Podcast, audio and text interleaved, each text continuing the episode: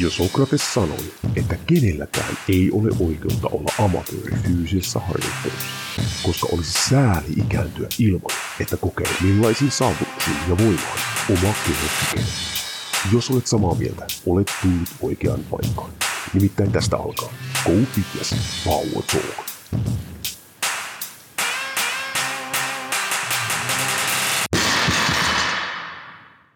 Tervetuloa Go Fitness Power Talk podcastiin, jossa anteeksi pyyntelemättä jälleen puhutaan pelkästään voimasta ja voimaharjoitteluun liittyvistä aihealueista. Mun nimi on Jouni Korhen Training Foundation Academista ja tänään, voi tänään, on juuri sellainen – jakso, juuri sellainen keskustelu, mistä mä pidän kaikkein eniten ja mikä minun mielestä vie voimaharjoittelukulttuuria eteenpäin. Nimittäin käsitellään voimamiesharjoittelua, mutta ei puhuta vaan sitä, että miten teknisesti suoritetaan muuta, vaan kaikkea siinä ympärillä olevia tekijöitä, historiaa, kuuluisia tota, he henkilöitä, nykyaikaa, tulevaisuutta, käydään sitä läpi huumorin, intohimoa ja mielenkiinnon kautta, joka oikeasti saa niin kuin heräämään semmoisen niin fiiliksen, että hei, mä haluan kokeilla voimamiessä lajeja, ihan sama haluanko mä sitä kilpailla vai ei. Ja olen erittäin kiitollinen siitä, että mun kanssa tuli juttelemaan tästä siis Paavo Paso, voimamies, alle 90 pärjännyt maailmalla ja kuten haastattelussa kuulette, niin suhtautuu äärettömän intohimoisesti voimamiesharjoitteluun. Joten aivan sama, ö, Ootko harrastanut voimies har, tota niin, urheilua, aiotko harrastaa, niin tämä jakso kannattaa kuunnella ihan siitä syystä, että tätä oli järkyttävää hauska tehdä. Morjensta Paavo. Mikä meininki Etelä-Suomessa? Morjesta, morjesta. Hyvä meininki täällä, että lumet alkaa pikkuhiljaa sulamaan ja kevättä rinnassa, niin tota, kyllä tämä elämä vielä iloksi muuttuu. Hei, pakko muuten tota, niin, niin kysästä, kun ja totta kai seuraan suokin nyt Instagramista. Itse nyt rupesin miettiä, että milloin mä niin oikeasti on äijän törmännyt. Taisin pyn, sä kävit Pynnösen Jessen kanssa oot käynyt reenaamassa ja muuta. Ja sitten mä, että kuka tämä kaveri on, kun jotenkin et, en ole vaan niinku törmännyt sun. Mutta kuitenkin, palataan siihen kohta. Niin, niin pakko kysyä, että tota, missä kunnossa sun olkapää on, koska käsittääkseni sulla oli pikku paukku olkapäässä, mutta Instan perusteella jo 100 kiloa nousee helposti jo pään päälle. Joo, kyllä, että olkapää leikattiin tuossa viime vuoden toukokuussa. Et siellä oli tota, laprumin repeämä ja sitten oli kystää, joka painasi tota olkahermoa, niin tota, se oli sitten pienoinen projekti tuossa tossa noin. Ja se on tosiaan tullut hyvää kuntoon, mutta vi, viimeisempänä vaimana nyt tota, on toi polveson rustovaurio todettu. Ja tota, senkaan nyt vähän painiskelen, että miten saa sen niin kuin, kivun hallintaa. Nyt se on toki paremmassa kunnossa, kun on radikaalisti keventänyt treenejä ja tota, treenityyliikin, niin tota, toivon mukaan se siitä elpyy. elpyy että tota, mä kävin Tuomo Karilalla ortopedillä silloin alkuvuodesta ja tota, otti siitä soitti tota, sitten sen jälkeen niistä tuloksista ja sanoi, että joo, kolme, 36-vuotiaan polven ei kuuluisi näyttää tältä, tätä on niinku 60 äijän polvi. Että siellä on tosiaan kolme kertaa yhden sentin tota alueelta rustovaurioa. Ja käsittääkseni se on vähän semmoinen, että sen kaunelettävä on jotain kukon heltta, hyaluronihappo niin hoitoja, mitä voi tehdä, mutta nyt se on vaan niin kuin damagen niin kuin hallinta ja tulevan tai lisädamagen minimoimista. Joo, se noissa rustojutuissa on se ongelma, että tällä hetkellä lääketiede ei pysty täysin sitä korvaamaan. Erilaisia juttuja sinne on. Mä oon kuullut myös niitä, mulla on pari tuttua kanssa, että sinne porataan, mä en oikein tiedä mikä se on, mutta porataan niin kuin reisiluuhun, tiedätkö, pikku reikiä, ja sieltä tulee sitten tota, yes. sitä, sitä, se Tuomo, Tuomo sitten ehdotti, ehdotti että sit kun se alkaa menemään siihen suuntaan, niin tehdään, jos on se joku mikrofraktuura, Joo. se toimenpide, niin tota, mutta sitten taas kun luin, luin niitä toipumisaikoja, niin ei tällä hetkellä kyllä kiinnosta, että kepeillä kynkätään se kolme kuukautta, että ei. Et ny, nyt sillä pärjää arkisin, pystyy vähän jumpata, kovat kyykyt on jäänyt, heidän ojennus on niin se mun etureisien pääliike kevyesti, että tota, takareisi ja takaketju sitten yritetään vahvistaa. Ja toki maasta vetokaa en nyt tee tällä hetkellä, että vähän semmoinen pien totaalibreikki siinä mielessä, että treenaan kyllä ja tuun varmaan aina treenaamaan, koska se on mun, mun henkireikä, mutta sitten tavoitteet vaan saattaa ehkä vähän muuttua sitähän se ikävä kyllä elämä vaan sattuu olemaan ja sullakin laji on semmoinen, että, että vähän pikku osumat kuuluu siihen. Ja nyt hei, tullaankin siihen, että äijällä on, eli voimamiespuolella pitkä historia, mutta vaikka voimamies tavallaan lajina on noussut ylöspäin niin kuin maailmalla ja Suomessa voidaan puhua siitäkin myöhemmin. Mä uskon, että hirveän moni ei kummiskaan tunne sua, niin pystytkö sä heittämään nyt sitten pikku esittelyä, ainakin kun menee Instaa. Mikä sun Instan toi Strongman Paavo? Strongman Paavo, kaikki yhteen. Joo, niin siellä on meinaa mitalleja löytyy, tai että kun sulla on siinä ne kisojen tälleen näin, niin sulla Joo. on pikkasen taustaa sieltä. Voisitko kertoa vähän sun taustoja?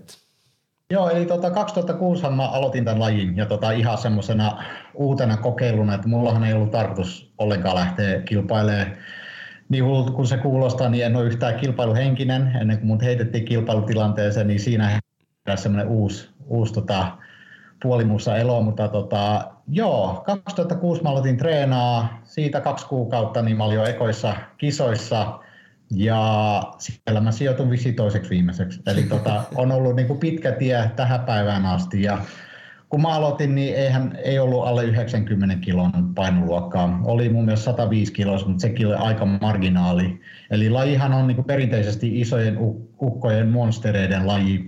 Ja ehkä sekin on osa syy, miksi en ole niin tunnettu, vaan koska just nämä isommat ja oikeasti tosi vahvat ukot vielä tavallaan sen valokeilla, mutta tota, Joo, siitä oikeastaan vuosi vuodelta treenasin, treenasin aika määrätietoisesti ja sitten kun alkoi tulemaan näitä mahdollisuuksia sekä Suomessa että maailmalla kilpailla niin kuin kevyemmässä painoluokissa, niin mä ajattelin, että niin kuin se on mun juttu. Ja sitten mä tein sen siirron, että mä kilpailin pitkään alla 105 ja sitten mä päätin, että nyt revitään itteni alle 90 ja se oli mielenkiintoinen projekti. Se oli itse asiassa 2000, 2019, se on varmaan mun niin kuin paras vuosi. Eli mä kilpailin tota, kahdessa eri maailmanmestaruuskisoissa, siellä mä sain hopeita ja pronssia ja sitten Eurooppa, Euroopan mestaruuskisoissa siellä mä voitin kultaa. Ja tota, noita arvomitaleja on vissiin yhteensä kolme hopeita, kaksi pronssia ja yksi sitten kulta, EM-kulta. Ja nämä on niinku alle 105 sekä alle 90 kilon painoluokassa. Ja tota, ehkä osa syy siksi, miksi mä siirryn alle 90, koska näitä vuosia, vuosia ja treenitunteja kertyy sen verran. Eli tota, mä halusin olla vielä hetken aikaa kilpailukykyinen. Ja lajihan menee vuosi vuodelta eteenpäin kaikissa painoluokissa, niin mä totesin, kun mä katsoin 105 ukkojen meininkin, varsinkin tuo ulkomailla, että ei perke, nyt pitää vielä vähän niin pistää painosta, että tota pystyy vielä jotenkin pistää hanttiin. Joo, tuntuu, kun itsekin siis, eli mulla on siis voimailu aina kiinnostunut kulttuuripuolelta, tai sille, että ja Joo. kaikki sen alat. Niin, ja voimamiestä on seurannut pitkään, koska mä kuulun siihen ikäryhmään, että telkkarissa näytettiin tyyli Ilkka Nummistoa ja Jouko Ahola, niin kuin tyyli näin. Niin, niin tota, jos vertaa esimerkiksi siihen, ja vaikka vertaa nyt Arnoldit oli justiinsa, niin onhan niinku ihan käsittämätön niinku ero, niinku, okei siis lajeissakin, mutta niinku näissä niinku, minkä kokoisia mörköjä, plus että minkälaisia suorituskykyjä niillä niinku on, se on ihan käsittämätöntä. Se on ihan posketonta ja mä luulen, että ellei saa niinku lajin sisällä ja oikeasti niinku siinä niinku seurannut sitä kehitystä, mitä on ollut vuosivuodisesti Nummiston ja Aholan ja Kirin aikoina, niin se on ihan niin kuin, Uhu, ei, ei voi niinku käsittää edes, että tota... Ja se on hauska, nyt, jos, jos miettii niitä lajejakin, koska jos ihan menee sinne ihan back in the days, niin silloin mä muistan vielä, tiedätkö, jotain ihan roikuntakisojakin ja vedettiin, tiedätkö, köydestä ja... Säkkihyppyäkin oli yhdessä Eikö niin olikin? se on niin kuin, Riku kirja säkkihyppy, siinä on, siinä on kaikkea, YouTubesta löytyy se pätkä, että käykää katsomassa, sen mä muistan mitkä kieli, mutta 80-luvulla se oli. Että... Niin taisi olla. Joo, mutta tietyllä tavalla mulla on ikävä noitakin, noitakin kisoja, koska se oli vähän, edelleen haettiin vähän niitä lajeja ja niinku, niitä painoja ja niinku paika, aika paljon niinku, niinku standardoitu lajit nykypäivänä. Että sä tiedät about, tai voisit melkeinpä veikata suht oikein, mitä lajeja siellä tulee olemaan. Et tietyllä tavalla kaipaisi vähän semmoista ihan niinku uutta ja tavallaan semmoisiakin, että mitä kukaan ei ole hirveästi tehnyt. Koska se mun mielestä niin kuin, se, se tekee susta hyvän voimamiehen, koska sulle voi laittaa mitä tahansa eteen ja sä pystyt sitten hallitsemaan sen ja tota kisasta toiseen, kun kisa, kisalajithan vaihtelee. Mm. Jos on samat lait, niin aina niin on kuitenkin vähän niin kuin, pieniä eroavaisuuksia, farmarikahojen korkeudet, miltä se lähtee ja kaikki, kaikki pienet asiat, niin tota, jos sä pystyt aina kisassa toiseen olla top kolmessa, niin sitten mä kyllä luokittelisin, että sä oot kova, kova voimamies. Pakko kysyä, hei tuohon muuten nyt kun tuli mieleen, niin tota, totta kai mä ymmärrän tavallaan itsellekin siis niin urheilupuolta ja mä ymmärrän, että sitten standardoiminen siitä syystä, että sit, niin ne on toistettava ja näin, mutta sitten miten, tiedätkö, vaikka on kivien nostossa, niin miten se standardoidaan, niin totta kai siis läpimittahan voidaan standardoida, mutta kun kitka on siinä kumminkin aika iso juttu, Joo. niin miten se? Se on, melkeinpä ne pitäisi ne kivet tehdä jostain mu- muusta aineesta kuin kivestä tai siitä betonista, koska niin kuin sä sanoit, tartuntapinnat voi olla ihan erilaisia sitten, että voi olla niin kuin ihan juuri valettu kivi, tosi liukas, plus sitten voi olla semmoinenkin kivi, mikä on ollut tota, treeneissä käytössä, siinä on jo vähän sitä pihkaa pinnassa, niin niitä on tosi vaikea verrata ja tota, siksi mulla on ehkä vähän, kun nytkin on lähdetty tosi paljon tämmöisiä niin kuin world record breakers mm, Juuripa se. Ja tota, se on vähän, että no se, ne on kovia nostoja, ei siitä, mutta sitten tavallaan, että jossain, tiedätkö, Baltian maissa tehdään jollain, ja sitten siellä sanotaan, että tämä on maailmanennätys, sitten taas Jenkkeleissä tehdään, että ei kun tämä on maailmanennätys. Se on vähän silleen, että pitää vähän sille kieliposkella ottaa noin niin hommat, että tota, ei ottaa liian vakavasti ja lähteä turhaan kinastelemaan, koska ei ne ole sillä tavalla vertailukelpoisia. Mm. Hyvä esimerkki tämä Thorin 501 kiloa maastavetoa. Hän teki sen kotisalilla ja Eddie Hall teki sen tuolla. Ei lasketa, eh, niin kuin, se on niin kuin ihan mun mielestä käsittämätöntä, että niin kuin käydä edes tämmöistä keskustelua. Että tota, jos halutaan niin kuin, tehdä joku maailmanennätys, niin sit sen pitäisi olla oikeasti aina samoissa olosuhteissa. Ja, ja kuitenkin ei pidä unohtaa, että 501 kilo on saatanan kova veto. Et se, se on niin kuin se niin kuin pointti siinä ehkä. Ja mua ehkä vähän siinä harmituttaa se, että toi Hall ja tota, niin, niin Torin toi se tapaaminen, niin totta kai nyt ne kohta nyrkkeilee keskenään niin kuin näin, niin mä näen, että se on jopa tehnyt pikkasen hallaa nyt voimailukurttu, se tapaamille ne tiedätkö, nokittelee toi. Siinähän on ollut sitä, en tiedä onko se sitten markkinointikikka tai muuta mm-hmm. vastaavaa mm-hmm. tälleen, mutta se on pikkasen semmoinen, että vähän niin kuin mauttomaksi mennyt se touhu Joo. siinä. Että he, henkilökohtaisesti mä en malta odottaa, kun toi koko ottelukin on ohi, että voi niin kuin siirtyä elämänsä eteenpäin, että vähän niin kuin unohtaa, kun se on niin kuin tosi raskasta.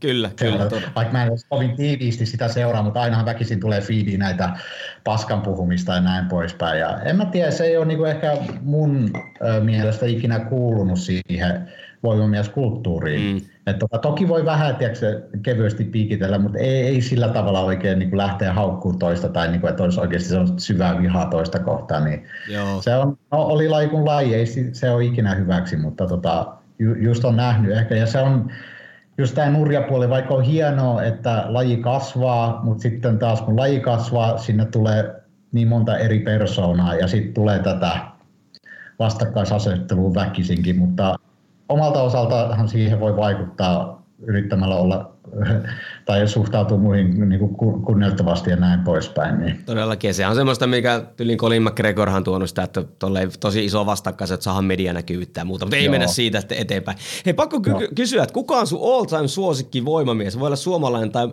tai, tai maailmallakin, noin kun säkin et kumminkin seurannut lajia. Niin.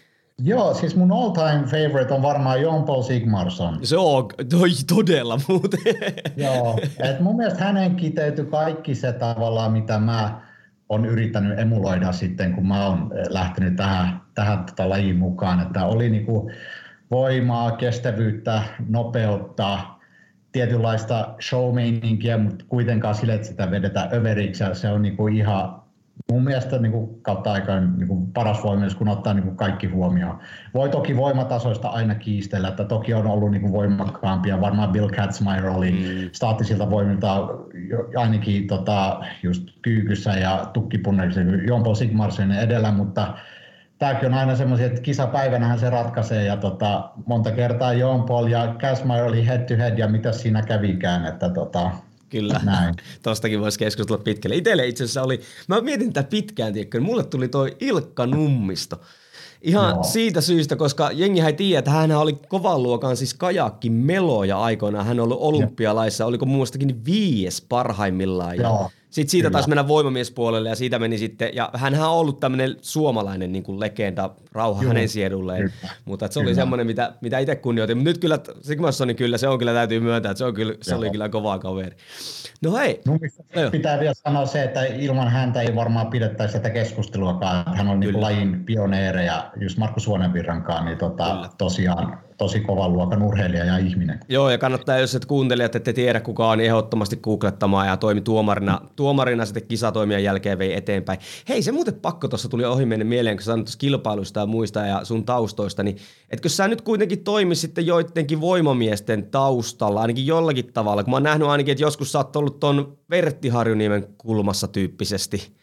Joo, mä olin tota hänen hype-manina viime vuonna ja tota, tein parhaani, että hän pystyi suoritumaan kisoista mahdollisimman hyvin, kun hän preppasi noihin SM-kisoihin. Olin tota hänen treeneissä mukana Koliseumilla, viikoittain treenattiin, olin siellä vähän niin kuin levymiehenä ja vähän yritin sparrata ja tota, treeniasioita käytiin läpi, läpi myös ja toin omia näkemyksiä tota esille ja mitä, miten kannattaisi tehdä asiat, niin tota, joo, et se oli kyllä tosi antoisa projekti itselleni, toivottavasti myös Vertille, että hänkin oppisit jotain. Ja tota, nykyään mulla on kolme valmennettavaa, tai ketä mä yritän nyt tässä piskata eteenpäin, koska tosiaan tämä oma, oma treenaaminen on sillä tavalla aika basickia ja kevyttä, niin pystyy sen oman energian ajan käyttää siihen. Ja en ole niin kuin markkinoinut itteen, että hei, että mä voin ryhtyä, vaan, vaan on niin kuin tullut mm. sitten ihan kyselypuoli ja tota, se, se, on ollut ilo nähdä, että henkilöt, ketä mä nyt äh, valmennan, niin on tosi motivoituneita, koska en mä, ellei niin kuin ole lähes kilpailu, en mä tiedä pystyykö pystyykö mä siihen sitten. Että niin. Vaikka siinäkään toki mitään vikaa, jos haluaa niin harrastepohjalle. Toki siinä voi jotain perusneuvoja antaa, mutta mun mielestä se, niin kuin kaikki treenisuunnittelu, miten sä niin kuin, tota, saat sen huippukunnon esiin kisassa, niin se on se kiva osa sitä prosessia. Mm, niin todellakin. Monihan ei niin kuin ymmärrä, miten, että Vertti Harvinen tuntee ehkä jostain muualta kuin voimamiespuolelta. Hän on ihan kipeä vahva kaveri. Missä on, painoluokassa on. hän muuten otti SMissä? 105 hän oli, Joo. ja mun mielestä hän oli neljäs loppupelistä. Pienoinen pettymys oli, oli tota, me oltaisiin toivottu, että olisi päässyt tota, podiumille vähintäänkin, mutta tota, semmoista se kisaaminen on ja, ja tota, se, vaikka treenit menis miten hyvin, niin mikään ei valmista sua siihen itse kisapäivään. Ja tota, tämäkin on toinen asia, mitä mä yritän tuoda monasti esiin, kun on se tota, liian useasti käytetty, että no mä kisaan sit kun mä oon valmis. Mm. Ja tota, et sä ole ikinä valmis. Sun pitää heti lähteä kisoihin ja katsoa, että miten se pää siellä kestää ja miten sä suoriudut niistä kisapainoista.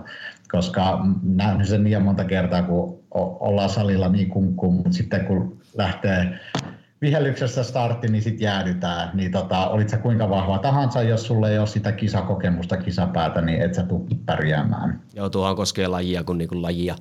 Kaikki ne kamppailupuolella se on mulla tausta kanssa ihan sama juttu. On niitä lajikuninkaita, tai siis näitä salikuninkaita on, mutta sitten koskaan ei pärjätty kisoissa, kun siellä on tullut sitten pataa vasemmalta ja oikealta.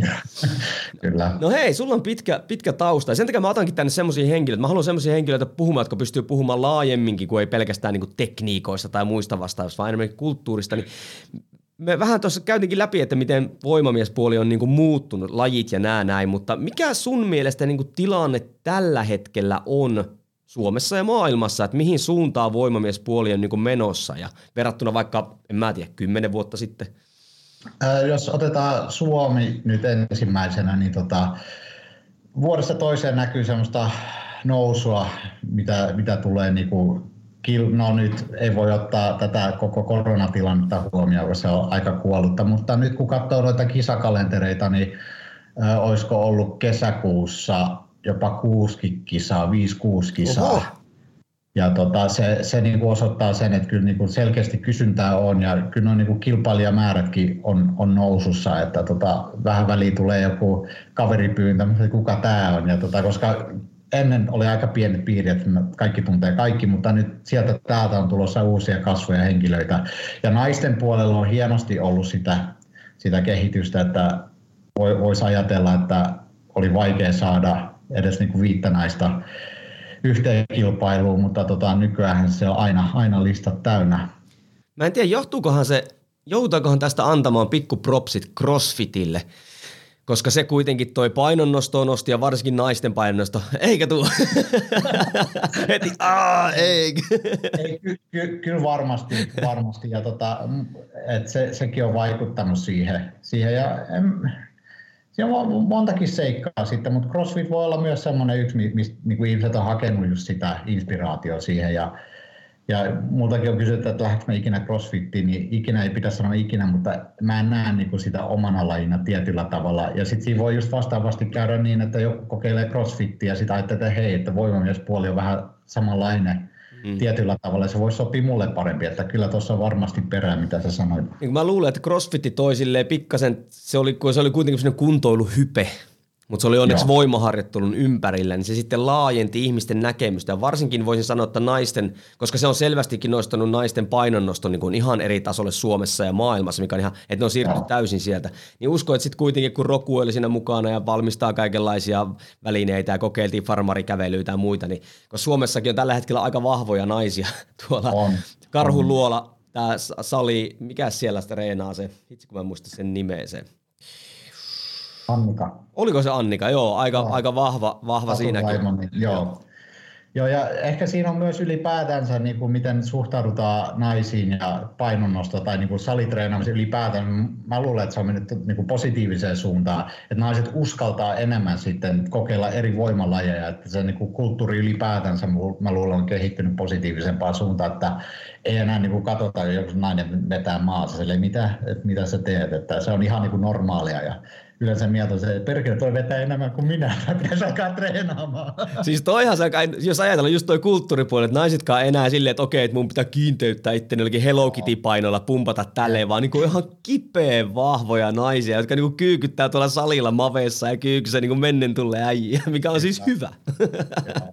Mä oon ihan helisemässä kohta mun tyttöystävän kanssa, Jonna, joka kilpailee voimannostossa, niin kyllä mun pitää aina tehdä, että bring my A-game, että mä en jää ihan jalkoihin. Siis mä katsoin, mä en mistä, olisiko se sitten sun Instan kautta, tiedätkö, niin kuin no. tälleen hänen Instaa, vai olikohan sun Instassa joku, kun hän veti maasta ja tälleen, mä katsoin, oh, hoijakkaa. No. Nyt rupeaa olemaan reipasta toimintaa jo. Joo, kyllä, kyllä. Ja se vuorostaa taas inspiroi itteeni, että tota, se on hyvä, hyvä saada sellainen hyvä treenikamu kamu itselle, että kun vähän, vähän piskaa eteenpäin. Ja naisilla on tunnetusti niin kuin se kippukynnys on tosi korkea. Eli tota, se on myös hauska seurata heidän edesottamuksen voimieskisoissa, kun katsoo jonkun suoritusta ja tota, ne feilaa siinä useasti sen niin kuin kisasuorituksen aikana. Mä vaan että ei toittu, että mä olisin jo lopettanut, lopetan nyt sen. Niin sitten yhtäkkiä puskissa se saa semmoinen, mitä helvettiä. Että ne on tosi, tosi sitkeitä ja tota, periksi antamattomia. Kyllä.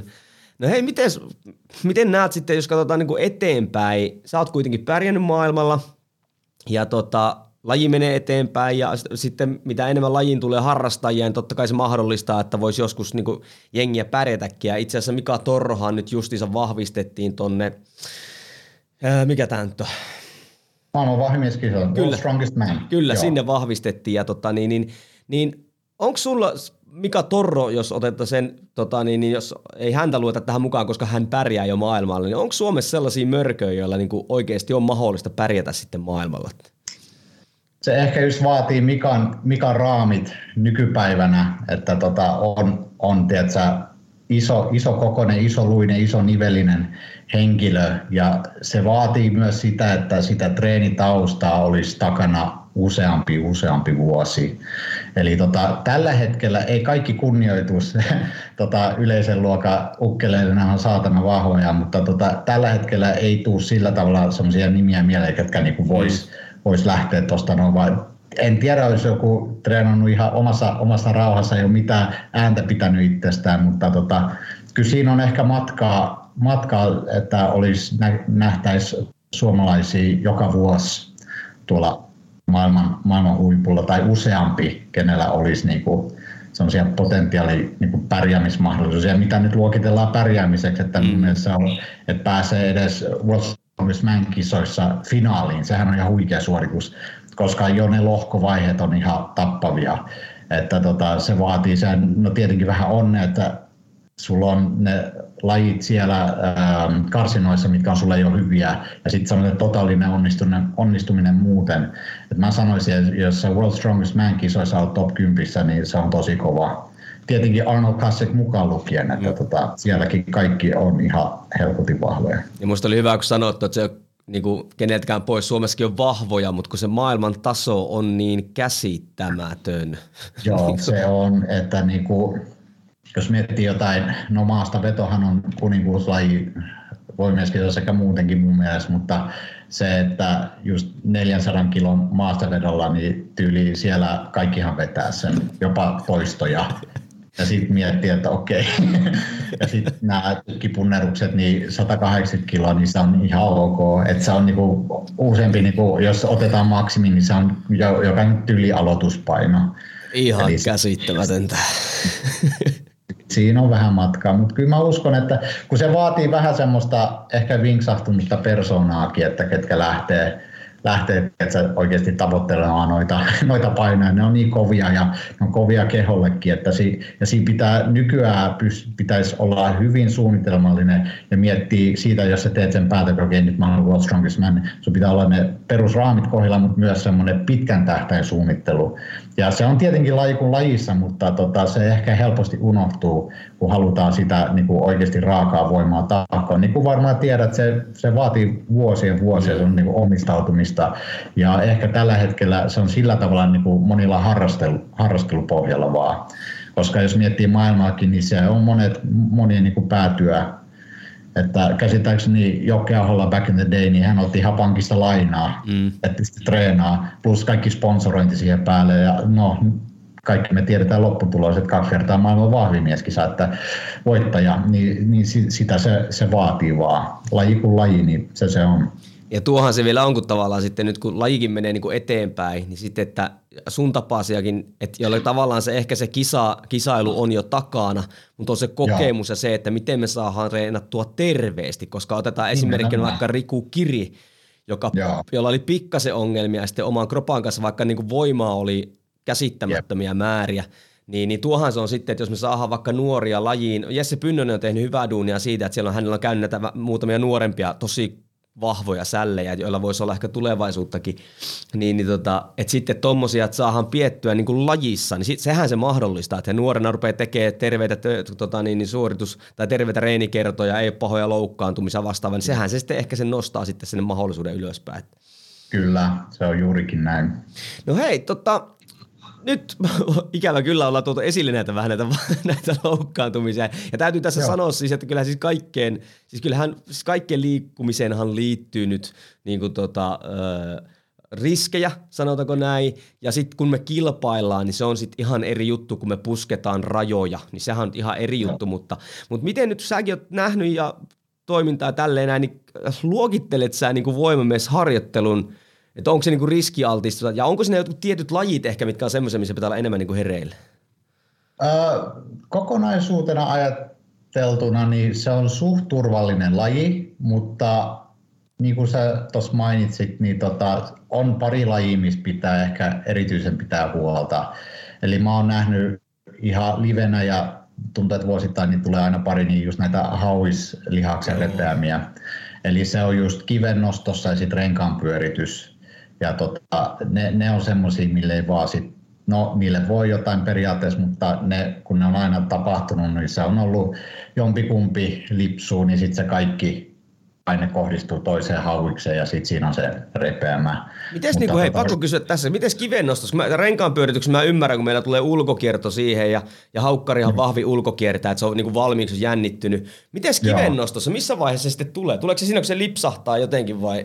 Se tulee siinä vaiheessa, kun sä nostat nostat sen, irrotat sen kiven, että kaikki kiven tai hauisrepeät, kun mä oon nähnyt niin, ja kuullut, niin se on tapahtunut siinä itse nostovaiheessa.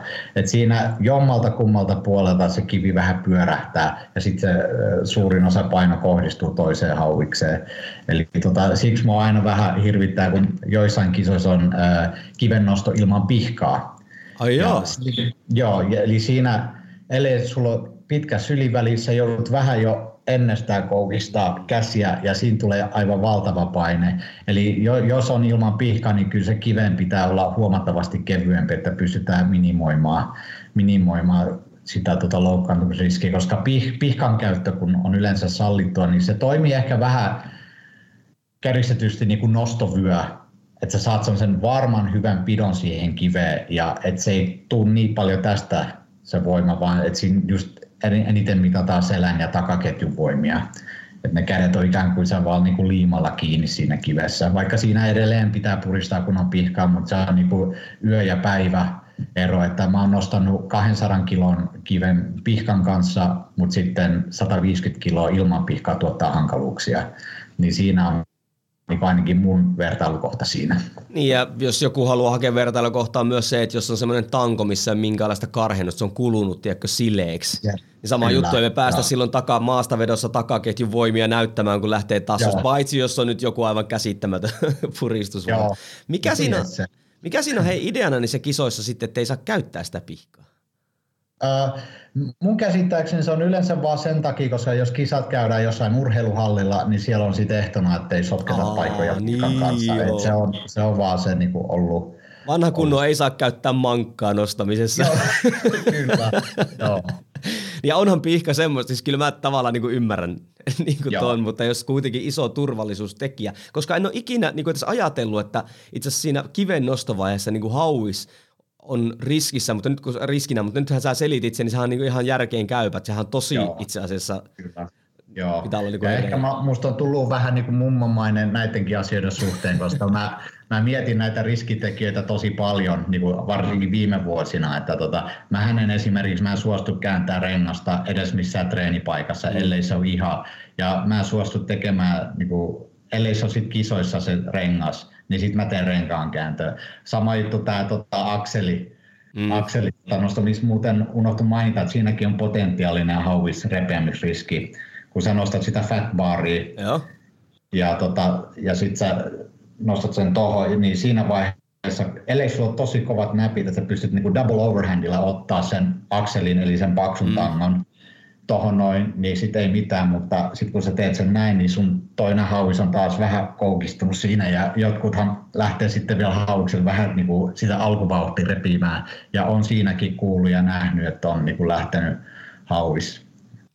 Joo ja tuo silloin kun tavallaan tämmöinen toiminna, ennen crossfittiä kun tuli tämmöisen toiminnallisen voimaharjoittelun buumi, lekat tuli ja, ja renkaat ja kaikki tämmöiset näin, niin silloin jo niin kun rupes, kun renkaan pyörittäminen tuli normi ihmiselle, koska jos ajatellaan, me lähdetään tosi matalalta, ihmisellä muutenkin huono liikkuvuus, selkä pyöristyy automaattisesti, sitten me käännetään ihan kipeitä renkaita, niin siinä näki alaseläongelmia, sitten näki just Joo. niitä hauiksia, eikä, eikä puhuta edes mistään niin kuin, tota, voimamiespuolelta, vaan ihan niin kuin normi-ihmisiä, sitten kun pakko oli Joo. lähteä kokeilemaan niitä, niin mä oon nähnyt sen, että se, se on kyllä siinä vaiheessa, kun tulee tuommoinen oikein raskas, ja varsinkin sitten kun ulkokierrossa käsi, niin siinähän Joo. se rupeaa niin kuin paukkumaan. Että.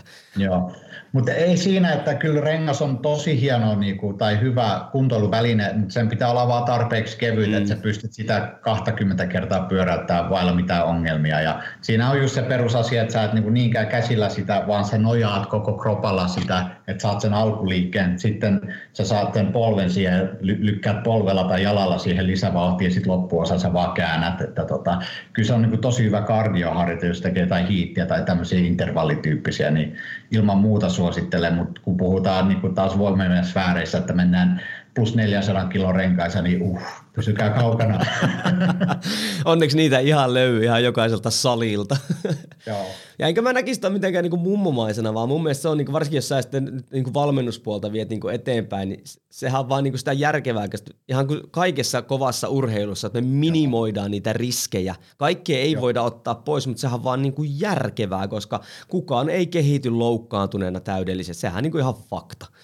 Joo, se on fakta ja se on logiikkaa, mutta se on valitettavaa tosiaan se just niin kuin itselläkin oli back in the day, että se on se oma pään sisä ja se niin kuin ei halua antaa periksi tai joten, jotenkaan niin kuin antaa muille sitä treeniaikaa, kun sä nyt huilaat ja näin mm. poispäin, että sunkin pitää kehittyä yhtä nopeasti, niin se on aika paradoksaalista ja se on ironista siinäkin mielessä, kun mun tuli eka paha loukkaantuminen, toi polvi, polvijänne tota, paukahti rikki, rikki 2000 kymmenen taisi olla. niin mähän elin tota sen kroonisen polvikivun tai sen jännetulehduksen kanssa melkein vuoden. Oho. Ja treenasin, treenasin sen läpi ja se oli kauden eka kisa, eka laji, niin sitten se napsahti poikki. Ja sitten mä olin reilu vuoden sivussa. Versus se, että mä olisin siinä alkuvaiheessa ottanut sen kolme, neljä kuukautta, puoli vuottakin jopa, olisi voinut ihan hyvin keventää ja hoitaa se kuntoon, mutta ei. ja sitten pidettiinkin pitempi huili. niin, mutta sehän siinä onkin, koska nyt sitten me tarvitaan tavallaan sun kaltaisia ihmisiä, jotka on käynyt sen itse läpi ja Joo. ymmärtänyt sen, niin on ihan eri asia sanoa toiselle, kun huomaa sen saman tilanteen ja se vie lajia eteenpäin. Ettei se ole semmoista äijämäistä vääntöä ja semmoista vaan mm. tämmöistä oikeasti testohuumaa, että niinku puotetaan menemään kukaan niinku vahvin, koska siinä, no ehkä siinä ne geneettiset friikit sitten tavallaan korostuu, kun he ei vaan loukkaannut. Mutta sitten semmoiset, jotka vois pitkällä aikavälillä itse asiassa pärjätäkin, niin sitten he loukkaantuu, niin se vaikuttaa psyykkeeseen ja kroppaan sitten. Luuletko, että se polvijuttu, mikä sulla tuli silloin, niin on, niin kuin edesauttanut tota, mikä sulla nykyään sitten siinä? Että Varmasti on, koska mulla on sama jalka, mulla on revennyt myös tuo sisäreisi. Eli se on tuo oikea, oikea polvi mikä, tai oikea jalka reisi, mikä on sitten niin kuin mm. ollut se tavalla mun hakilleen kantapää. Että. Joo. No hei, kenelle tota, siis itse kanssa tykkään tehdä näitä ihan niin kuin, tiedätkö, tämmöisenä niin kuin mielenkiintoliikkeenä voimispuolta tämmöistä, niin kenelle sä niin suosittelisit tämmöistä, ihan siis sekä harrastuspuoli että kilpailupuoli, ja tota, mikä olisi sun mielestä niin kuin paras tapa mm, aloittaa, kun me tiedetään, että vaikka välineistö on lisääntynyt, niin silti ei ihan kaikkea nyt löydy ihan tuosta peruskuntosalilta. Että mistä sun kannattaisi lähteä liikenteeseen ja kenen sitä kannattaisi miettiä? Uh, jos mä lähtisin ihan kuntoilupohjalta miettimään, niin tota, mä luulen, että sellainen hyvä järkevä alkuinvestointi voisi olla ihan noin farmarikävelysalkut tai painot. Ja siihen vielä, jos budjetti sallii säkki, jonka voi sitten täyttää semmoiseksi painoksi kuin haluaa, niin sillä mun mielestä pääsee oikein hyvin alkuun, että voisi jopa miettiä, että tekee sen perustreenin eka, mitä nyt tekeekin, ja sitten tekee niitä lajeja, vaikka, tai sitten osana jotain kiertoharjoittelua, eli tehdään minuutti vaikka etukyykky, okei, okay, aika rankkaa, mutta kuitenkin etukyykky ja sitten farmarikävely ja sitten joku pystypunnerusvariaatio, jos haluat niin kuin sykeharjoittelu ihan tehdä. Koska toi farmarikävelys on tosi hyvä yleisvoimaliike, että sulla on näpit siinä, sulla on kore, sun pitää liikkua, ja samalla sitten sitä hapenottokykyä kehittää, niin se on vähän semmoinen niin all time mun mielestä monipuolisin. Jos puhutaan nyt, että mistä voisi lähteä mm, liikkeelle, niin se on, se on ihan mun mielestä ehdoton hankinta. Ja siis netti, netti on pullolainen, kun tee se itse, että ei tarvitse edes välttämättä ostaa, ostaa tota farmaripainoa, vaikka nykyäänkin ne on suhteellisen edullisia, kun ne on sit ikuisia. Mutta sitten jos tuntee jonkun hitsarin tai jonkun ja antaa vaan mitat jostain, niin kyllä sulla varmaan päivässä semmoiset hitsaa ja kossupulloa vastaan. Niin. niin, ja nyt on e, tota, mm, yleistynyt myös semmoiset niin ihan tämmöiset kahvat, mihin saa tiedätkö, yksittäisiä levypainoja kiinni. Eli ei ole niinkään semmoiset pitkät, vaan eli Watsoni myy niitä ja, ja GoFitnessillä itse asiassa näin kanssa itse ajo ostaa, olisiko joku sen maksanut. Niin just Joo. ajattelin sitä, että just semmoiseen, tiedätkö, aloitteleva. Mullakin on omalla salilla, mulla on tota, vanhat 50 limput. Niin tiedätkö, no. voiko parempaa kuin niihin vetää, kato ne pikkuset kahvat kiinni, mullakin vähän niin. tilaa, mutta pystyy sitten kato tassuttelemaan ympäriinsä menemään. Nimenomaan, ajaa asiansa. Että monet sanoo, että miksi et käytä käsipainoa, mutta käsipainos on vaan se ongelma, että koska ne on siinä määrätty mitta, niin ne levyt siinä hakkaa reisiin. Mm. Eli se on oikeasti sellaista pientä tepastelua vaan. Kyllä. Että tota, kyllä sellaiset kahvat jonkinmoiset olisi hyvät, että jalka, jalka mahtuu liikkumaan sitten siinä. Kyllä. Mä itse ottanut kans, mulla on just itse asiassa just tota, niin samasta näkökulmasta sää, että mä teen yhtenä reenä tämmöistä kiertoharjoittelutyyppistä, missä on sitten joku kanto, mulla on 50 kilon toi, toi, toi nyrkkeilysäkki, niin mä sitä kantelen vasemmalle ja oikealle. Ja sitten mä itse asiassa investoin, ostin tota, kun mulla siinä, äh, lapsi treenaa mun kanssa, mun salilla kanssa, ja näin, niin mulla Joo. kaikki tavallaan mä välineet, mitkä mä ostan, mä koitan ostaa mahdollisimman keveinä, että sitten mun lapsetkin pääsee, niin Rokuella on tota 20, oliko se 27 kiloinen tukki, Joo. Ja tota, niin, niin, se on itse asiassa ihan mukava tämmöiselle tiedätkö, lokin siivelle, niin kuin minäkin, niin, niin, koska totta kai saadaan sitten limppuja kiinni siihen, mutta lähinnä se, että siitä tulee tiedätkö, semmoinen, niin kuin, se on sen verran kapea, Et se ei ihan hirveästi, se ei ole pystypunneruksesta niinku eroa, mutta kuitenkin neutraali Joo. ote ja siinä Kyllä. tulee kuitenkin se erilainen tekniikka, tulee tietenkin semmoinen fiilis oikein. Niin sitten kun tekee kiertoharjoittelussa, ei anna Egon lähteä siihen mukaan, niin se on semmoista mukavaa semmoista. Joo, kyllä allekirjoitan tuon fiiliksen ja palatakseen vielä siihen säkkiin, kun se on se nyrkkeilysäkki, se on niinku tosi monipuolinen väline myös, että ei tarvitse ajatella, että vaat sitä niin kuin kannettaisiin, vaan sitä voi just ottaa olalle, mm. tehdä etukyykkyä, sitä voi punnertaa. Mä oon säkkiäkin joskus punnertanut, se on tosi hyvä, haastava laji, eka saada se tuohon ja sitten siitä punnertaa, niin kyllä se niin kuin, mielikuvitus on rajana. Niin ja sehän ehkä se voimimisjutussa onkin, että jos pikkasenkin ajattelee niin kuin standardoinut ulkopuolelle, niin siihenhän voi kuulla ihan mitä vaan. Siis ajattelen niin, vaikka nyt, että sehän on voimamiesjuttu, nyt Arnold Sportissa oli ne Stoneit siellä, missä, katsot sä, no. se 73-kiloinen nainen, mitä ihmettä? Ja hei, tästä tuli just se esimerkki. Mä näin ne kaksi ekaa nostoa, niin. ja sitten se toka yritys, kun se kaatui, mä sille ei Niinkö? mihinkään. En mä tiennyt, mä näin vaan sen onnistuneen nosto. Joo, se oli kolmas yritys ja hän onnistui siinä. Ja ne edelliset mä olin sille, ei mihinkään, että mene nyt pois sieltä nollaamasta itseäsi. Mutta sitten se nosti siinä, mä sille, oho, ihan käsittämätöntä. Oh, se Chloe, Chloe Brennan taisi olla hänen nimi, että Joo. muistaakseni, mutta ei vitsi, oli kyllä niin kova suoritus. Ihan käsittämätöntä. Siis kuulijoille tiedoksi, eli siis Dinistoneit on tämmöiset niinku, äh, skotlantilaiset kivet, ne oli. Joo, joita sitten, äh, joissa on tämmöiset re, äh, metallirenkaat kiinni, ja se on ollut tämmöinen ikiaikainen voiman näyttö, koska ne on siis ihan kivet, siis tämmöiset. Joo, niin kuin, on kivet. Niin, onko ne muuten silleen muuten, kun ne, niitähän sanotaan niin kuin replikoiksi, niin on, onko niillä, tiedätkö, semmoinen niin kuin tietty muotokin, mikä niillä pitää olla? Joo, mun mielestä se alkuperäinen, alkuperäiset Diniston on Skotlannissa, siellä jossain pubin pihalla, missä voisit käydä kokeilemassa. Ja tota, mä luulen, mä en nyt ole ihan sata varma, että nämä ehkä vähän muistuttaa niitä Dinistonesia vähintäänkin niin kuin painojen puolesta. Mm. Mä muistaisin, että yksi Dinistone on 140 kiloa rapiat ja toinen joku 170 kiloa, 180 kiloa rapiat, niin tota, ehkä ne on painon puolesta saanut sen, tota, sen niin kuin replikan nimen. Mutta jos Rogue on ollut siinä yhteistyössä, niin en ollenkaan epäile, etteikö ne saanut täysin replikaa, koska 2018 olisiko ollut, en nyt tarkalleen muista, mutta siellähän oli se Husafeld-kiven kanto mm. siellä Arnold Strongman Classicissa, ja ne ei voinut tietenkään sitä alkuperäistä kiveä hakea Islannista, niin siitä kivestä otettiin 3D-kuva, lähetettiin Rougille, ja siellä tyyppi luonnon kivestä teki ihan prikulleen saman. Mitä niin ihmettä? Käsittämätön niin kuin resurssien niin kuin käyttöä. Että nyt tehdään, niin kuin, ja se oli jo oikeasti replika. että YouTubestakin löytyy pätkä, kun ne, ne sitä hioo ja ihan niin kuin täysin sen Husafeld-kiven muotoiseksi. Niin se, ja, ja sitten se oli tismalleen saman painonenkin. Että. Oho. No sit voisi melkein kuvitella, tiedätkö, että nuo on aika lailla ainakin lähellä, niin, sanotaanko Joo, kyllä. Ja kuulijoille tiedoksi se, että ne siis, eli yli 300 kiloa yhteispainoa, ja sitten on 70, vähän päälle 70 kiloa nainen käy riipimässä ir, irti ne maasta, niin ihan käsittämä. Ja eikä ollut mitään remmejä eikä sen semmoista. Ei, ja, ja se, se tekee sitten se tosi ilkein, koska ne ren, renkaan, ne on tosi ohuet. Ja okei, se noston matka on about tommonen, mutta se, että sä siedät sitä kipua ja sulla on sitä näppiä pitää sitä rengasta. Kaikki on kantanut jotain, tiedätkö, vesiämpäriä. Mm pitempään matkaa, sä oot sille, äh, sattuu. Järveltä saunaan, niin tota, voi vaan kuvitella, että mitä tuommoinen tuntuu kädessä. Oletko muuten koskaan päässyt kokeilemaan mitään tuommoisia? Mä kokeilin tota, Jesse Pynnösen luona tuolla Heinolassa, siellä on semmoinen kuin Henry Stone, ja mä luulen, että se on hänen tota, kaverinsa jälkeen nimetty ne kivet Henry Stone, ja tota, kokeilin kyllä. Mä uskaltaisin väittää, että kyllä se vähän päivänvaloa näkyy välissä, kun mä nostin. Että tota.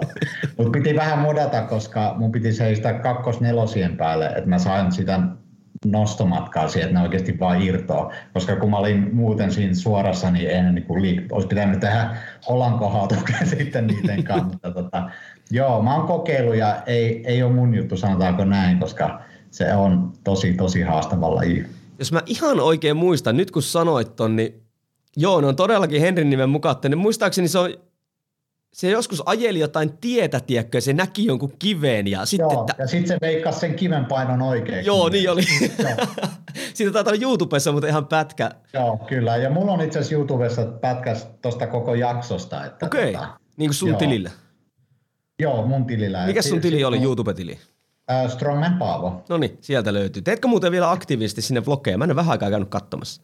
En ole nyt viime aikoina tehnyt, varmaan kaksi kuukautta sitten tein yhden jakson. Ja että tota, siihenkin tuli ehkä itsellä niin kuin miettimisen paikka, koska mä aloin katsoa niitä vlogin aihe- aiheita, niin se on yleensä ollut vaan, että nyt tämä on paskana ja toi on paskana. niin tota, mä ajattelin, että tehdään ensi kerralla jotain, että missä oikeasti tiedät että mä vaan tuolla pitele paikkoja ja voivottele. Että...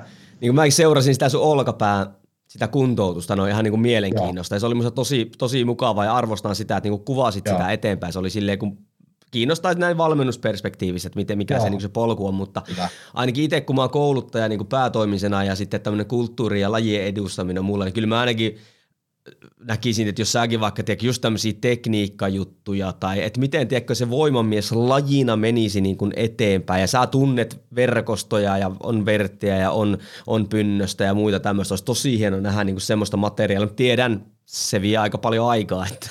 Joo, kyllä, kyllä. Että mä ostin noita kuvauskalusteita silloin 2019, kun mä oikein innostin, että nyt tehdään tämmöisiä niin kuin Road 2-tyyppisiä mm. videoita, missä seurataan sitä kisapreppiä näin, niin tota, mä edelleen makselen niitä takaisin. Että tota.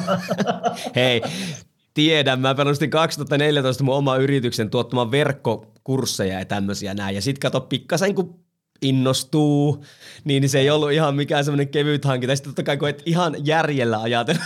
Ei, ei, ei todellakaan. Että nykyään kun mietitään, olisi vaan, vaan kännykällä voinut Juuri näin. Ja olisi ollut itse asiassa paljon helpompaakin vetää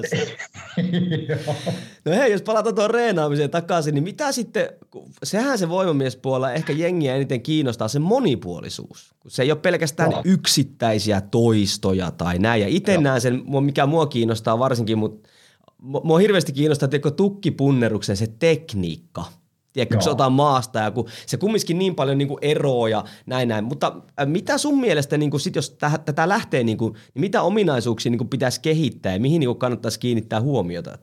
Mm, ehkä suurin virhe, mitä mä näen ihmisillä, kun ne tekee tukkipunnerusta, on ehkä se, kun ne ottaa sen syli ja siitä lähtee kääntää rinnalle, niin tota, siinä usein erehdytään käyttää käsiä pelkästään Eli tota, sun pitää tavallaan miettiä, ja just se niin kuin myös, mitä mä oon monesti nähnyt, kun tukki otetaan irti maasta, niin siinä tehdään semmoinen kulmasoutu. Mm. Eli mäkin kun on no sanotaanko sillä tavalla, tietyllä tavalla perusheikko, että mä haluan aina kaikki nostot tehdä vähän sille ajatuksella ja tekniikalla, niin mähän teen suorialoin tai semmoisen niin semisuorialoin maastavedon sillä tukilla eka, koska mulla on paljon vahvemmat jalat ja selkä versus se, että mä lähden tukkia tekemään kulmasoutua. Mm. Siinä mä säästän voimaa. Sitten kun mä otan sen tukin syliin, mä menen syvälle kyykkyyn ja sitten mä otan sen tukin tuohon pallean päälle ja sitten mä puristan tai ruuvaan kyynärpäät ylös ja siitä mä vaan lähden työntää lantio eteen, niin kas kummaa se tukki tulee kuin itsestään, koska se, sehän on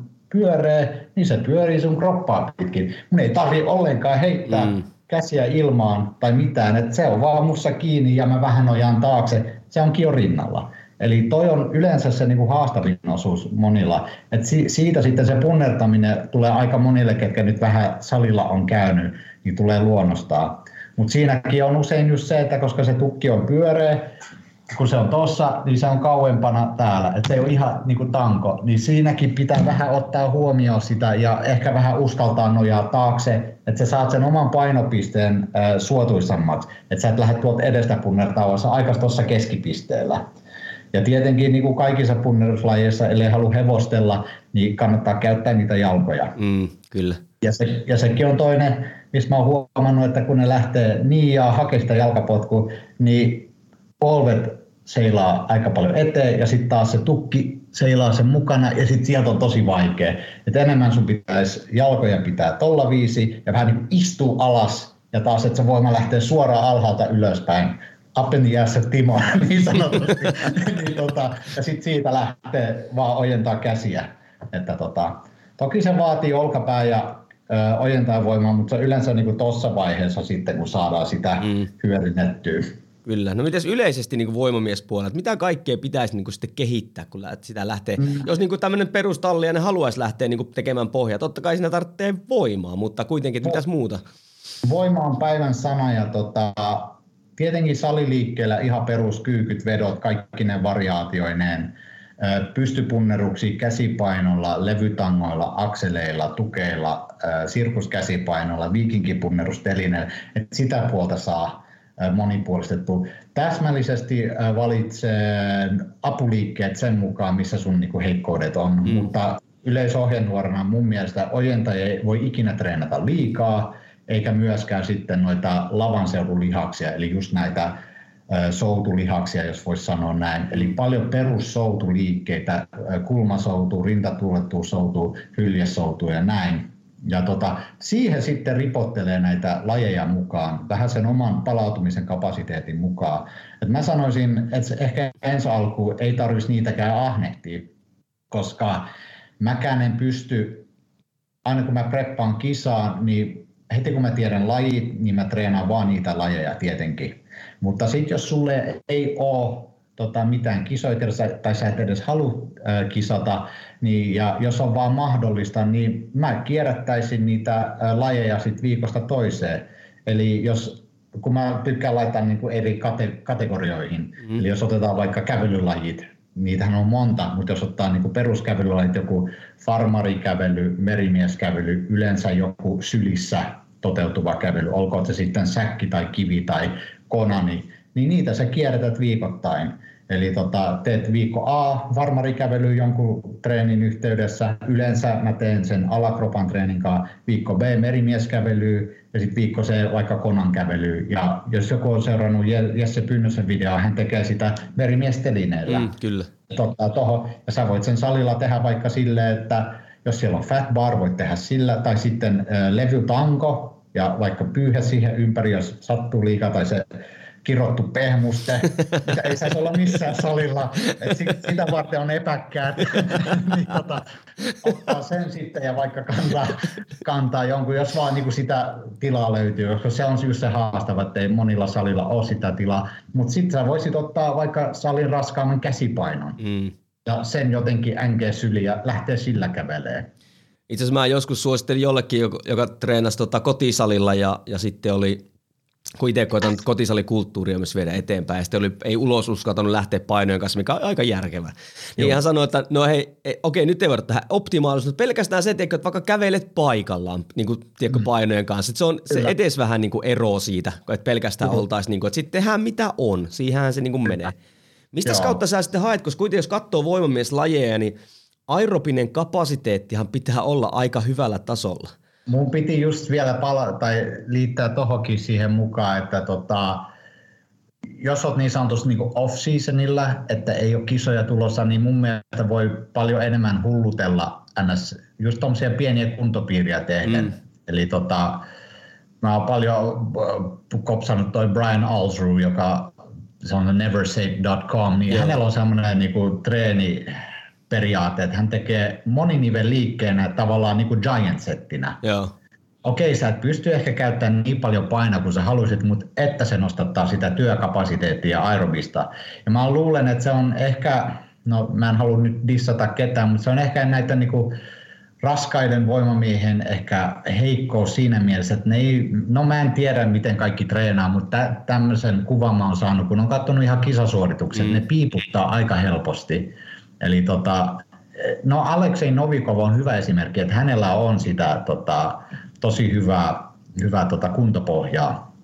Ja se se Jokke Aholakin painotti monesti, että tota, kyllä se, miten sä pystyt palautumaan lajien välissä, sehän on ihan ehdoton. Et sä voi, sun pitää pystyä vetämään äärimmille yksi suoritus, sä lepäät sen 10 minuuttia ja sitten samalla kaavalla mennään seuraavaan. Ja tota, kuitenkaan unohtamatta tätä niin kuin ihan perusihmisenä olemista, kyllä sulla pitää, pitää olla hapenottokykyä ja semmoista aerobista kuntoa ihan siellä pohjalla jo ennestään, kun sä lähdet tekemään. Eli tota, mä en yhtään tota, pistäisi pahaksi, jos tekisi cross-traineri, vaikka se onkin ehkä jollekin vähän tylsä, puoli tuntia, kolme varttia, edes viikko, vi, kerran tai kaksi viikossa. Eli mä luulen, se on ehkä yksi asia, mikä jää helposti taka-alalle. Ja sitten varmaan numero yksi on just liikkuvuus. Eli tota, miten se jää. Ja se on mulla ollut kieltämättä se, niin kuin mitä mä oon laiminlyönyt ehkä kaikista eniten. Ja nyt mä ehkä maksan sitä hintaakin mm. siitä, että en ole siihen kiinnittänyt tarpeeksi huomioon, koska mä uskon, jos mä olisin siihen yhtä lailla panostanut kuin mitä muihin osa-alueisiin, niin tota, sitten olisi ollut kyllä paljon parempi ja ehkä ehjempikin paketti. Ja en, en nyt välttämättä puhu ihan vaan staattisesta venyttelystä pelkästään, vaan ihan kaikki, mitä voi niin kuin, ottaa liikkuvuudeksi. Että tempausvala esimerkiksi tangolla, kepillä, oikein hyvä niin kuin alkuharjoite, oli treeni mikä tahansa. Niin tämmöisiä asioita sitten, mutta taas kun aloittaa suht nuorena, niin sähän olet aika sellainen kimmosa kevyt liikkuva ihminen, niin tota, ei sitä tule ajatelleeksi, mutta nykypäivänä mä, mä varmaan enemmän kiinnitän huomioon kehonhuoltoon kuin siihen itse treeniin. No, ethän se kehity, jos ei sitä palaudu, sitä reenistä. Niin. Jep. Ja tuohan se mun mielestä on, siis nykyaikana eikä tarvitse mennä voimispuolelle, niin se ihan perus aerobisen kunnon taso on mennyt alaspäin. Eli nyt kun nuorisokin, kun vaikka tekee ihan perus salitreeniäkin ja haluaa kasvattaa lihasta, niin on niin – huonossa aerobisessa kunnossa, että he joutuu pitämään niin kuin A, pitempiä taukoja noiden sarjojen välillä ja B, he ei välttämättä palaudu. Sitten kun tulee vielä elämän stressi siihen päälle, yeah. niin he ei edes kunnolla palaudu niistä reeneistä. Eli he, aina kun he yeah. palautuu, niin he palautuu niin kuin plus minus nolla tasoa, eikä vaan niin kuin kehitys sieltä. Yeah. Ja sitten totta Nimenomaan. kai, jos meillä on sitten isompaa mörköä, paljon nuo isommat möröt painaa tuolla no jotain 100, 200 kiloahan torpaino silloin aikoinaan, niin semmoiset lihakset vaatii aika paljon energiaa. Että. Joo, 140 kilosta ylöspäin nehän painaa ja tota, se on, mitä mun piti sanoa just tuosta aerobisesta, niin että mun mielestä se pitäisi jotenkin yrittää murtaa se myytin, että se niinku tavallaan tappaa sitä voimankehitystä, mm, vaan just nimenomaan, että se parantaa sitä sitten. Että monet on just sanonut, että kyllä, kun sä saat sitä omaa aerobista kysy, ky, kykyä nostatettua, niin kyllä se niin nostattaa sitä sun työkapasiteettia, mitä tarkoittaa sitä, että sä pystyt treenaakin kovempaa ja palautuu nopeammin sarjojen välissä aivan mahtavaa kuulla, että säkin tuottaa esille, koska sehän se on just se kulttuuri, tiedätkö, että hei aerobinen tappaa mun gainsit tyyppisesti. Joo, ei, ei. Tietenkin jos sä lähdet 5 kilsaa joka päivä, 50 kilsaa, totta kai se tappaa, mm. mutta niin kuin sekin pitää ajatella, että kaikki oike, oikeina annoksina, sanotaanko näin, niin kyllä se niin kuin tuottaa enemmän tulosta kuin se, että tekee vaan paikallaan kaikkea. Joo, itse on paljon tässä vuosien varrella puhunut tuosta painoliinikävelystä. Sitten semmoinen suht Joo. ok painot, niin, niin ei tarvitse keskittyä siihen kantamiseen, koska se tuot sinne mukaan, mutta se itse asiassa nostaa ihan kivasti sun sykettä ja se toimii ja. aika mukavana semmoinen low impact tyyppisenä niin kuin aerobisena palauttavana. Itse asiassa jännä kun sä mietitkin tota, koska, tai mainitsit, koska mäkin olen miettinyt tapoja tavallaan monipuolistaa tota ja niin kuin, tuoda sellaista u- uudenlaista mielikkyyttä, koska siinäkin on monilla just se, niin kuin mä mainitsin tuon crossarin, mm. eli se on niin kuin se ainoa tapa, mutta pitää vaan taas think outside the box ja tota, kehittää semmoisia suht haastavia, mielekkäitä niin kuin aerobisia harjoitteita, just toi painoliivi, kävely. Ja sitten munkin tapauksessa mä voin kuvitella, että mä tiedätkö, kilometrikaupalla kävelisin painoliivin kanssa just ton polven takia, mutta miksen voisi mennä noihin kuntoportaisiin rappusiin. Mm, esimerkiksi. Siinä kun mitä, tiedätkö, on stärinä, mä saan hyvin jännitettyä pakara, takarislian hallittua sitä polven liikettä, vaikka 10 minuuttia ja sitten autolla kotiin liivin päällä, niin tota, siinä olisi niin kuin hyvä treeni esimerkiksi. Todellakin, mun lapset sanoo sitä terroristikävelyksi, kun mä aina lähden kävelemään, kato, kun mulla on sitten kuulokkeet korvissa, että johtokin meni, kato, niin iskä lähtee terroristikävelylle. Hei, tota, me voitaisiin kyllä puhua tätä vaikka kuinka paljon tästä näin, mutta rupeaa aika tätä loppumaan, mutta hei, sä sanoitkin tuossa alussa, että oot kiertänyt Suomessa ja käynyt, käynyt tota erilaisilla saleilla ja tälle. Ja itse, siis mulla taustaa sille, että mun ää, tota, setä pisti 94 tuonne Vaajakoskelle tämmöisen kehorakennussalin pystyyn, ja se oli tämmöinen teko old school sali, ja, ja just semmoinen äijä meininki näin poispäin, Joo. että tavallaan niin mulla on jäänyt semmoinen pieni semmoinen, tykkään tämmöistä ää, persoonallisista saleista, sanotaanko näin, niin Joo. mitä tota sun mielestä on Suomen tämmöisiä parhaita voimamies-saleja, että jos haluaa tehdä tämmöistä sali mä ajattelin tänä kesänä itse asiassa itse tehdä sitä, niin, niin saliturismia. Niin, niin jos mm. voimamies puolelta, niin mitkä on semmoisia, missä saat, missä on siis välineistöä ja, ja tota, niin, niin missä on niin kuin hyvä meininki?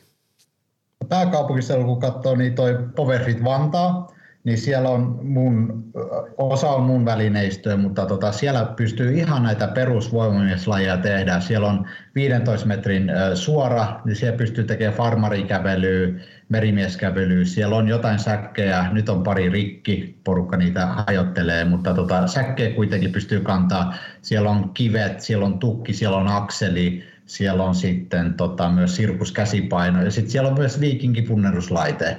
Eli siellä saa oikein, ja sitten siellä on kelkka ja köysi, eli siellä pystyy aika hyvin toteuttamaan noita treenejä. Ja tota, sitten tietenkin mun ehkä lempparipaikka treenata vaan valitettavasti vähän kaukana, kaksi tuntia ajo tuolla Naantalin suunnassa Tatu Karhun pitämä, se on ns. yksityissali, mutta että hän ei myy sinne mitään mm. jäsenyksiä, mutta varmasti ottaa Tatun yhteyttä ja sovitte niin kuin treeni kerran, niin hän kyllä on siellä sitten vähän niin kuin isännöimässä. Et se on mun mielestä sellainen vanha kalasavustamo tai joku tämmöinen.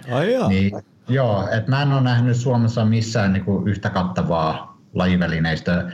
Kysyt, mitä siellä on, mä sanon, että siellä on kaikki että se pystyy tekemään oikeasti kaikkia. Sitten mä tykkään, kun Tatu on äh, vähän historiaa siihen yrittänyt tuoda mukaan, haalinnut näitä tota, voimamiesvälineitä, mitä on käytetty kisoja. Siellä on, kisoissa siellä on esimerkiksi se tota, tiiliskivi äh, reppu, mitä käytettiin Joensuussa kaksi, anteeksi, 1990, kun Paul Sigmarsson voitti, niin siellä on semmoisia välineitä, mitä O.D. Wilson, John Paul Sigmarsson, Riku Kiri, Ilkka Nummisto ovat käyttäneet, niin mm. siitä tulee vähän semmoinen niin kuin maaginen. Mutta hauska juttu siinäkin, kun hän on sitten punninnut niitä painoja, niin siinä on vähän ollut sitten lapillissa niissä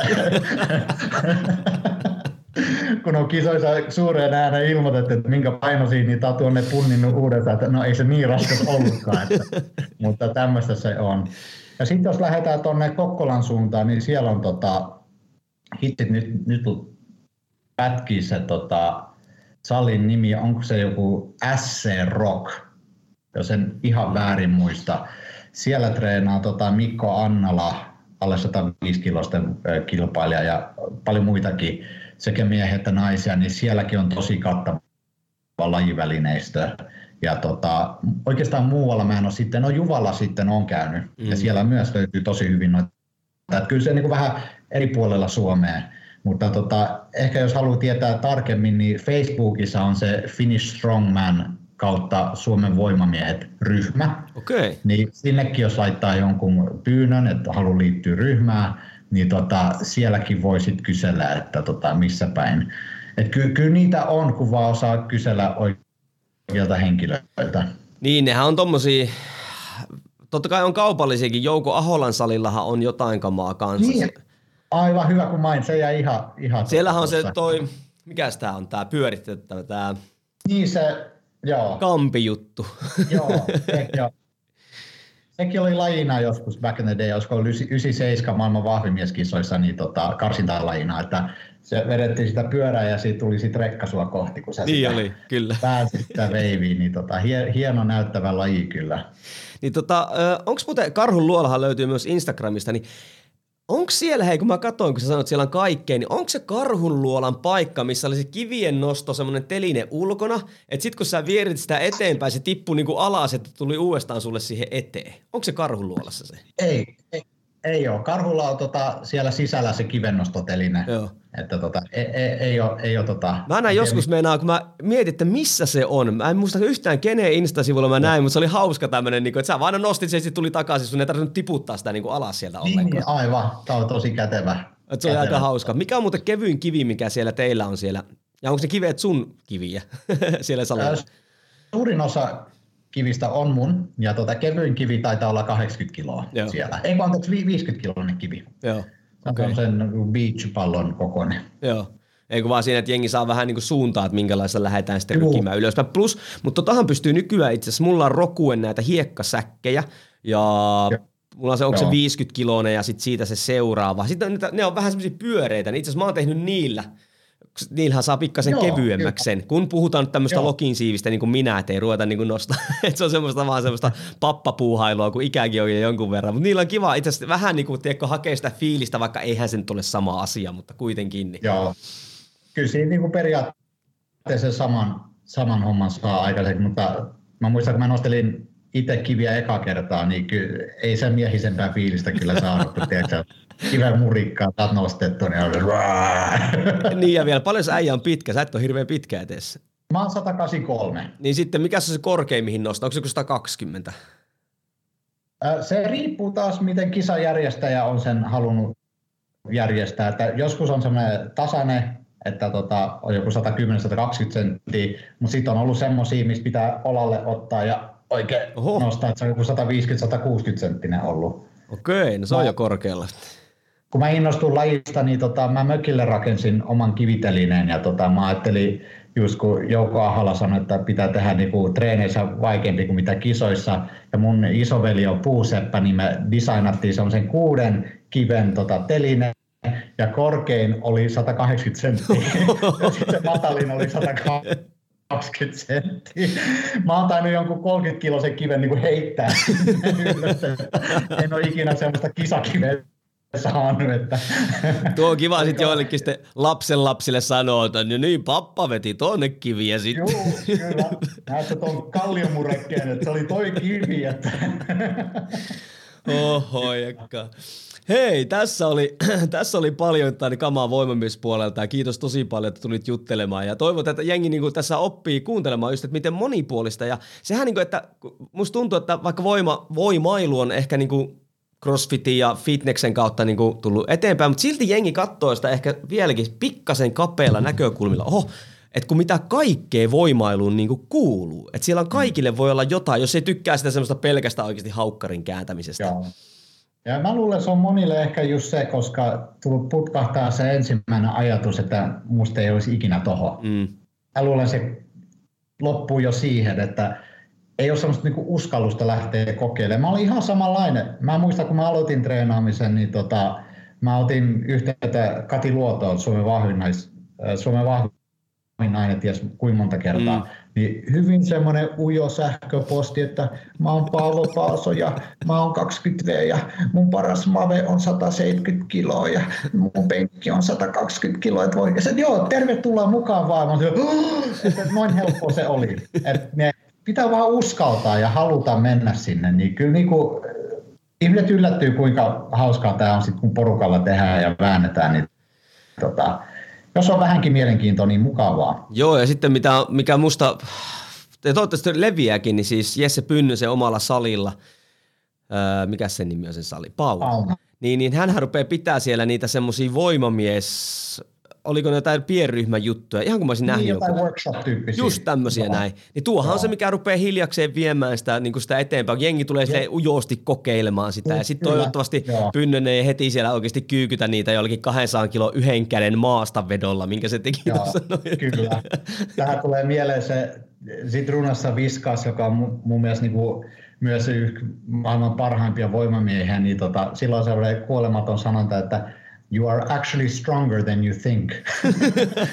niin se on hyvä, hyvä muistaa tuohon väliin. Että, Todellakin. Eli hei, äh, jos joku haluaa seurata sua, niin käydä vielä läpi sun Instan tota, niin tili oli, Strongman Paavo. ja samalla mentiin myös YouTubessakin, eikö vaan? Joo, Strongman Paavo, niin sieltä löytyy. Ja voiko heittää jopa tälle julkeasti, että jos jotain oikeasti kiinnostaa kysyä niin sulta vaikka joku kysymys voimamiestä, niin voi esimerkiksi Instassa pistää sulle yksityisviestiä. Joo, mulle on tullut, ei nyt ihan viikoittain, mutta silloin tällöin tullut kyselyitä, niin tota, sinne vaan ja mä vastaan maht pian. Joo, tuo on kyllä mahtavaksi. Sillä me saadaan just sitä kynnystä matallettua vähän ja Joo. päästään sanoa, että hei, että ihan lähde rohkeasti kokeilemaan. Hei, kyllä. kiitos Paavo todella paljon sulle Hei, tästä kiitos näin. sulle. Tämä oli, oli tosi hauskaa. Tämä oli tosi hauska. Katellaan, jos joskus vetää joku toinen episodi vielä perään, jos tää saa hyvää palautetta.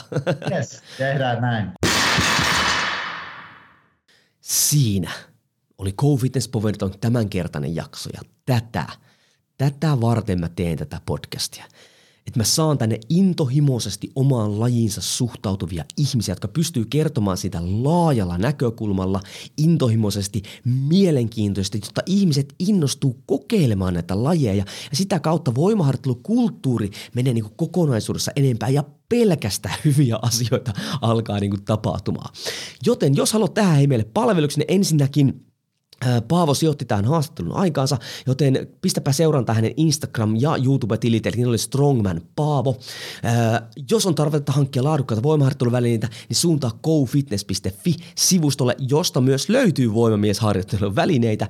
Ja varsinkin, jos haluat auttaa minua, Paavo ja GoFitnessä viemään nyt tätä voimailun ilosanomaa eteenpäin, niin jaa tämä jakso sun yhdelle kaverille, tai ota tästä screenshottia ja täkää meidät oikeasti somessa siihen, niin näin Yksi henkilö kerrallaan me laajennetaan voimaharjoittelun tietämystä, kiinnostusta ja kulttuuria.